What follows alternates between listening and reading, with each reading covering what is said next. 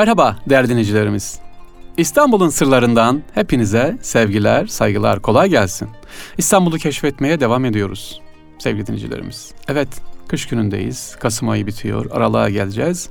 İstanbul adım adım devam ediyoruz. Size daha önce hatırlarsınız değerli dinleyicilerim. İstanbul'da gitmediğim yerler var demiştim. Bilmediğim yerler var. İşte bunlardan bir tanesi de Kasımpaşa. Geçtiğimiz hafta Kasımpaşa'ya başladık. İnşallah hazırlıyorum. İleriki programlarımızda size özellikle Kasımpaşa semtini ve oradaki tarihi eserleri, daha doğrusu oradaki sırları inşallah anlatmaya devam edeceğim.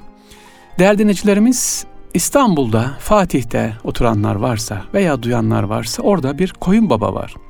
Nimel Ceyş'tendir. Yani müjdelenmiş askerlerdendir. İstanbul'un fethine katılan askerlerdendir. Ve yanında da bir hanımefendinin ismi var. Sabire Sultan.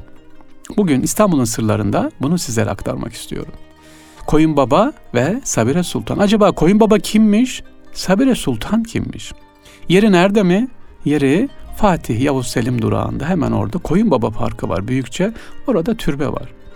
Mezar tek ama iki isim var. Koyun Baba ve Sabire Sultan. İşte onu aktaralım size. Koyun Baba kimmiş ve yanında Sabire Sultan ismi neden var? Sevgili dinleyiciler, Koyun Baba Fatih'te Akşemseti Mahallesi Koyun Baba Parkı'nın hemen yanında yer almaktadır. İstanbul fethine katılmış Horasan erlerinden olan Koyun Baba daha sonraları Fatih Sultan Mehmet Han'ın çobanı olmuştur. Eskiden yaramaz çocukların uslanmaları için Koyun Baba Parkı ziyaret edilirmiş biliyor musunuz? Evet, Profesör Doktor Ahmet Süley Ünver'in verdiği bilgiye göre 1935 yılında kabrin üzerine yuvarlak taş üzerinde şu yazı varmış. Bendeyi Ali Baba, merhum Koyun Baba Hazretlerin ruhu için El Fatiha diye. Bu taş bugün maalesef mevcut değil. Günümüzde etrafı mermer, yeşil demir parmaklıkla çevrili ve Koyun Baba ve Sabre Sultan yazıyor efendim. Peki Koyun Baba'nın hikayesi nedir? Bir hikayesi var. İstanbul'un fethine katılmış, üstün cesareti, usta kılıç kullanmasıyla Fatih Sultan Han'ın gözüne girmiş. Bu genç asker. Padişah fetihten sonra da yanından bir an için ayırmamış onu. Önceleri sarayda ufak tefek işler için görevlendirilen genç asker bir zaman gelmiş, saraydan sıkılmış, bunu almış. Bir gün dayanamayıp çıkmış padişahın huzuruna. Sultanım demiş, padişahım azat edin beni. Burada bir işe de yaramıyorum. Halbuki ben faydalı olmak, bir şeyler yapmak ve size olan bağlılığımı ispat etmek istiyorum. Padişahın çok hoşuna gitmiş bu sözler açık sözlü, açık yürekli ve askere şöyle bir bakmış. Padişah, tabii anlıyorum sıkılmışsın, belli bu halinden. Sonra düşünmüş ve kararlı bir sesle devam etmiş kendisine. Sana bir görev vereceğim. Tam senin için biçilmiş bir kaftan. Git dağ bayır dolaş, koyunları otlat. Bundan sonra sarayın sürüsü sana emanet. Evet, koyun babanın bu çok hoşuna gitmiş ve işte çobanla başlamış. Geçtiği yerlerde çoğu zaman bir alay çocuk peşine takılır, bu saçı sakalı birbirine karışmış, göğsü bağır açık, kendinden geçmiş çobanın hep bir ağızdan bağır, bağırırlar. Koyun baba, koyun baba, koyunlarını otlatsana. Evet, böylece Fatih Sultan Mehmet Han'ın e, çobanına yaramaz çocuklar Koyun Baba ismini takmışlar. Hak aşığı Koyun Baba dağlarda, bayırlarda yıllar yılı gezmiş sevgili dinleyiciler. Bir gün onu ulu bir altında vefat etmiş olarak bulmuşlar. Senelerce beraber gezdirdi koyunları, kuzular etrafındaymış koyun babanın. Onun ölüm haberi padişaha gittiğinde Sultan Fatih çok üzülmüş. Hükümdarı onun Fatih semtinde bugünkü bulunduğu yerde defnedilmesini ferman buyurmuş. İşte sevgili İstanbullular, Fatihliler koyun babayı baş tacı etmişler. Peki hemen yanındaki Sabire Sultan kim? Bir de Sabire Sultan var. Koyun Baba'nın mezarının üzerinde bakarsak mermer beyaz taş üzerinde Sabire Sultan ismi de var. Efendim onun hikayesi de ilginç sevgili dinleyiciler. Rivayete göre Padişah Sultan Abdülaziz Han bir gece rüyasında başında beyaz namaz başörtüsü olan nur yüzlü bir kadın görmüş.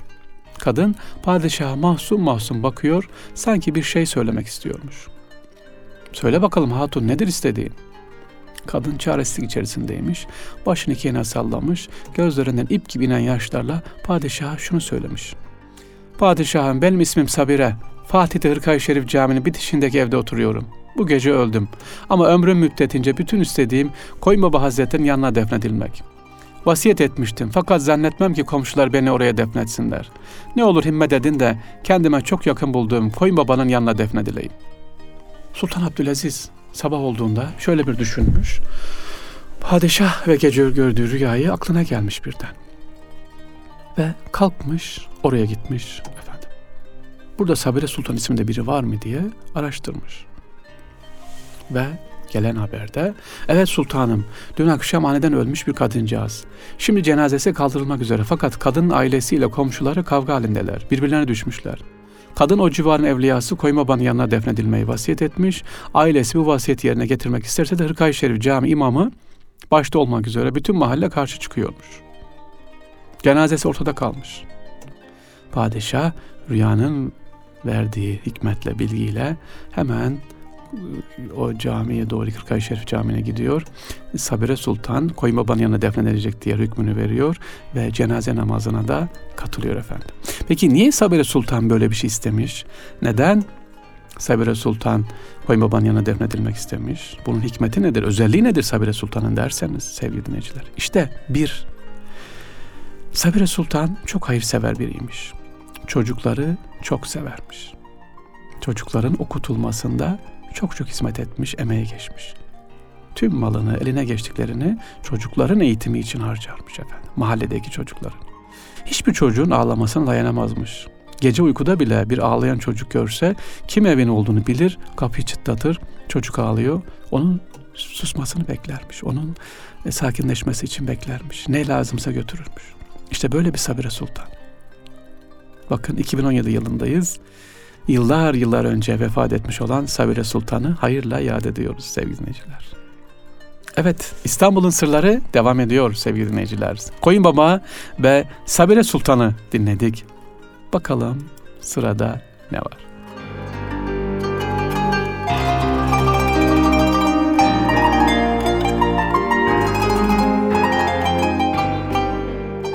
Sevgili dinleyiciler, İstanbul'un sırlarında bendeniz Fahri Sarrafoğlu ile birliktesiniz.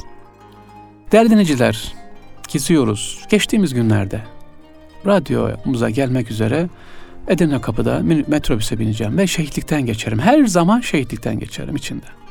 Yürüyerek geçerim.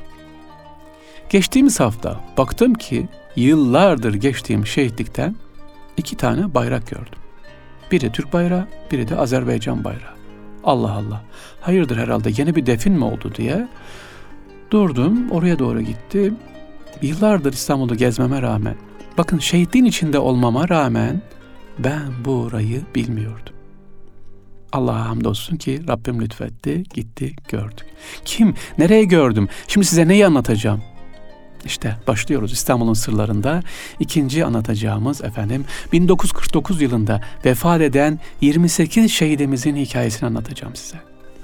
Sevgili dinleyiciler, Edirne Kapı Şehitliğini adım adım geziyoruz. Şehitlikte bir mezarlık var dediğim gibi bulduk. Burada 22 şehidimiz yatıyor.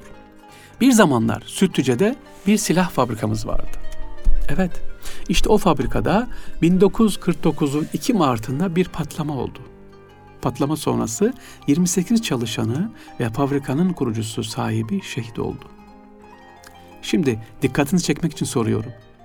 Bir, silah fabrikası nasıl kurulmuştu? Aslında ne fabrikası olarak kurulmuştu? Kim bu fabrikanın kurucusu? Bu fabrika daha sonra nasıl patladı? İşte bu soruların cevabını vereceğiz. Tarihçi Murat Bardakçı'nın verdiği bilgiye göre yıl 1949 Haliç'te Sütüce sahilinde bazı binalar havaya uçmuştu. Bu patlamalar iki gün sürdü sevgili dinleyiciler. Havaya uçan bina bir silah fabrikası, sahibi de Osmanlı İmparatorluğu'nun son senelerindeki en güçlü adamı olan Harbiye Nazırı ve Başkomandan Vekil Enver Paşa'nın 8 yaş küçük kardeşi Nuri Killigil. Nuri Killigil Nuri Paşa yahut Bakü Fatihi Kafkas İslam Ordusu kumandanı olarak biliniyor. Evet, Paşa İstanbul'a dönünce fabrikatör olmaya karar veriyor. Zeytinburnu'nda büyük bir kömür atölyesi satın alıp madeni eşya fabrikası haline getiriyor. Fabrikasını daha sonra Sütüce sahiline taşıyor ve daha da büyütüyor. Resmi olarak madeni eşya imal ediyordu ama asıl üretimi Milli Savunma Bakanlığı'nın verdiği izinle yapılan silah üretimiydi. Fabrikada tabanca, tüfek ve hatta havan topu mermisinin yanı sıra gaz maskesiyle başka, başka askeri malzemeler de yapılıyordu. İşte bu Nuri Paşa fabrikasının ürünlerini orduya da satıyordu. Sadece Türk ordusuna mı satıyordu? İslam ülkelerine ve özellikle de Filistin'e silah satıyordu. Evet sevgili dinleyiciler, İstanbul'dan Filistin'e silah gönderiyorduk biz. Evet gönderiyoruz ama bugün bile bakın etrafımızda yardım etmemizi istiyorlar mı? Yemen var değil mi? Efendim işte Türkmenler var. Bir silah gönderdiğimiz zaman ortalık ayağa kalkıyor. Bu fabrika Sütlüce'de böyle rahat durdurulur mu?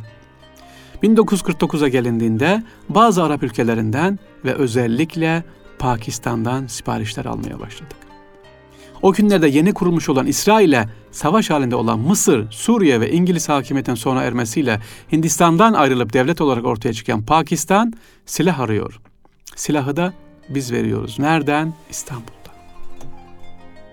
Birleşmiş Milletler Güvenlik Konseyi yasak etmesine rağmen silah sevkiyatı devam ediyor. Mısır ve Suriye'ye. 2 Mart 49 1949'da öğleden sonra saat 5'i 10 geçe Sütlüce'deki fabrikada ard arda patlamalar meydana geliyor ve neredeyse fabrikanın tamamı havaya uçuyor. İlk patlama atölyede olmuş, daha sonra cephane deposu yok olmuş. Nuri Paşa da o sırada fabrikada. Sevgili dinleyiciler, ceset parçaları Sütüce'nin yüzlerce metre ilerisine yayılmış ama günlerce aranmasına rağmen Nuri Paşa'nın cesedine ulaşılamıyor. Ölü sayısı raporlara göre 27 çalışan ve Nuri Paşa ile birlikte 28 kişi şehit oluyor. Evet ben geçtiğimiz hafta bu Nuri Paşa ve burada yatan 22 şehidimizi ziyaret ettim sevgili dinleyiciler. Neredeymiş bu 22 8 e, toplam ama burada yatan 22 ve Nuri Paşa ile 23 kişinin şehidimizde mezarı var. Edirne Kapı şehitliğinde Mehmet Akif'in hemen yanındadır efendim. Peki ve cevap bekleyen sorular var değerli dinleyiciler. Soruşturma yapılıyor ama bu patlama nasıl oluyor? Halk Nuri Paşa'nın Mısır ile Suriye'ye silah satması yüzünden fabrikanın bu memleketlerin düşmanları tarafından hazırlanan bir sapotoşa uğradığını inanıyor. Konu meclise intikal ediyor ama hadisenin örtbaş edildiği söyleniyor. Acaba patlamada kimin parmağı var? Müslüman ülkelere silah satıldığı için mi? Ya da Filistin'e silah desteği sağlandığı için mi? Evet, bütün bu soruların bugün bile cevabı yok. Nuri Paşa'yı anlatalım. Azerbaycan'ın kurtulmasında hatta kendisine Bakü Fatih ünvanı veriliyor ki bugün Azeriler, Azeri kardeşlerimiz kendisini çok seviyor, saygı duyuyorlar. Ona Kafkas komutanı diyorlar efendim. Kafkas İslam Orduları komutanı. Nuri Paşa'nın Sütlüce'deki kömür deposunu seri üretim yapabilen bir silah ve mühimmat fabrikası haline getirmesinde özellikle kendisinin e, patenti kendisine ait olan 9 mm çapında Nuri Paşa tabancası bilinen silahı modeli var. Bizzat Paşa tarafından çizilmiş. Nuri Paşa'nın abi Enver Paşa'nın torunu olan Osman Maye Tepek tabancanın hiç kullanılmamış bir örneğini yedek şarjörle ve mermileri ve namluyu e, temizleme yarayan tüm aletleriyle İstanbul'daki askeri müzeye bağışlamış efendim. Silah şu anda İstanbul'da askeri müzemizde sergileniyor. Evet bu bilgileri bizle paylaştığı için Murat Bardakçı e, hocamıza teşekkür ediyoruz. Değerli dinleyiciler, Edirne Kapı Şehitliği adım adım geziyorsunuz ama gezdiğiniz yerlerde dediğimiz gibi şehit ve şüheda her tarafta. Bu sabah sevgili dinleyiciler Edirne Kapı Şehitliğine gittim ve değerli dinleyiciler, pazar günü defnettiğimiz bir Allah rahmet etsin kim var? Naim Süleymanoğlu var. Onun mezarını ziyaret ettim şehitlikte. Evet. Naim Süleymanoğlu Edirne Kapı Şehitliğinde. Nerede? İki Akit gazetesi yazarının ortasında Hasan Karakay ile Kadir Demiler abimizin tam yanına defnedilmiş. Nerede mezarı? Edirne Kapı Şehitliğinde Mehmet Akif'in, Melih Cemdet'in tarihçi onun yanında. Ziyaret etmek isterseniz sevgili dinleyiciler inşallah buraya gidebilirsiniz. Naim Süleymanoğlu mezarı nerede? Edirne Kapı Şehitliği'nde. İnşallah oraya gidebilirsiniz. Allah rahmet etsin. Bir başka programımızda Naim Süleymanoğlu'nu da sizlere inşallah İstanbul'un sırlarında anlatırız. Sevgili dinleyiciler, evet İstanbul'un sırları biter mi? Bitmez değerli dinleyicilerimiz. Geçtiğimiz haftalarda yine akşam ziyaretimiz oluyor efendim. Bazı yerlere geziyoruz. Ve yeni bir program başlattık. Sabah namazlarını farklı bir camide kılıyoruz. Geçtiğimiz günlerde de Koca Mustafa Paşa'ya gittik. Koca Mustafa Paşa'da Uşaki Camii var. Daha doğrusu Uşaki Tekke Camii var. Bu Uşaki Tekke Camii'nin sabah namazına girmeden önce dışarıda bir çeşme var. Evet, bu çeşmeye etrafı böyle demirle çevrilmiştir. Herhangi bir yazı yok ama baktığınız zaman şaşıracaksınız. Evet, bu çeşmenin üzerinde bir hat var, bir yazı var. Bu yazı kime ait? İşte şimdi İstanbul'un sırlarında onu anlatacağız efendim. Sevgili dinleyiciler, sorumuz bir. Süleymaniye Camii'ni kim açtı? Süleymaniye Camii'ni Kanuni Süleyman mı açtı, Mimar Sinan mı açtı? Hayır, Süleymaniye Camii'ni Hattat Karahisari açtı. Neden? Çünkü cami yetiştirilecek tam ana kubbedeki o Allah nuru semavat vel art nur suresi ayet-i kerimesi var ya onu yazarken gözüne kireç düşmüş sonuç gözü kapanan, kör olan, ama olan Hattat Karahisari açtı. Kanuni Süleyman dedi ki anahtarı Mimar Sinan'a verdi. Buyur dedi. Mimarbaşı sen bunu hak ettin. Sen aç. Mimar Sinan büyük bir tevazu örneği göstererek sultanım caminin yapılmasında emeğe geçen ve bu uğruda gözünü kaybeden Hattat Karahisari kulunuzun camiyi açması daha uygundur dedi. Ve caminin ilk açılışını Hattat Karahisari yaptı. İşte biz sabah namazında Hattat Karahisari'nin efendim o İstanbul'da bir tane olan, başka yerde göremezsiniz. İstanbul'da bir tek tane olan o eserini gittik gördük. İşte onu anlatacağız. Neredeymiş yeri? Ee, Koca Mustafa Paşa'da Sümbül Efendi Camii'ne çok yakın. Sevgili dinleyiciler yürüyerek inebilirsiniz. Uşaki tekkesi var. Uşaki tekkesinin çeşmesinde Hattat Karahisari'nin günümüzde kalan tek hat eserini orada görebilirsiniz. Kimdir bu Hattat Karahisari? Efendim Hattat Ahmet Şemsettin Karahisari kendisi. Kendisine ne deniyor biliyor musunuz? Hattın güneşi olarak biliniyor. Ahmet Şemsettin Karahisari. Kanuni Sultan Süleyman dönemi hattatlarından olup az sayıda eseri günümüze ulaşmıştır. Hattat Ahmet Şemseddin 1470 tarihlerinde doğduğu tahmin ediliyor. Eserlerindeki imzalardan Afyon Karahisar'da doğduğu da e, bilinen kaynaklarda geçiyor. Efendim kendisi e, Yakut ekolünün ünlü hattatlarından Esedullah Kirmani'den ders almış Hattat Karahisari'miz. Eserlerinin ketebe kayıtlarından da bu hattattan icazetli olduğu anlaşılıyor. Hattat Ahmet Karahisari, Şeyh Hamdullah'ın talebelerinden İshak Cemalettin halveti insap ederek tasavvuf yoluna da giriyor. Bakın altını çiziyorum. Süleymaniye Camii olsun, diğer eserlerimiz olsun hiçbirisinin sevgili dinleyiciler e, tasavvuf terbiyeden geçmemiş üstadı, ustası yok. Amelesi de, çalışanı da hepsi ne yapıyor? Tasavvuf terbiyesi al. İşte Hattat Karahisari'de kimden almış efendim? Uşaki'den e, ders almış kendisi. Ee, İshak Cemalettin Halveti insabede tasavvuf yoluna girmiş efendim.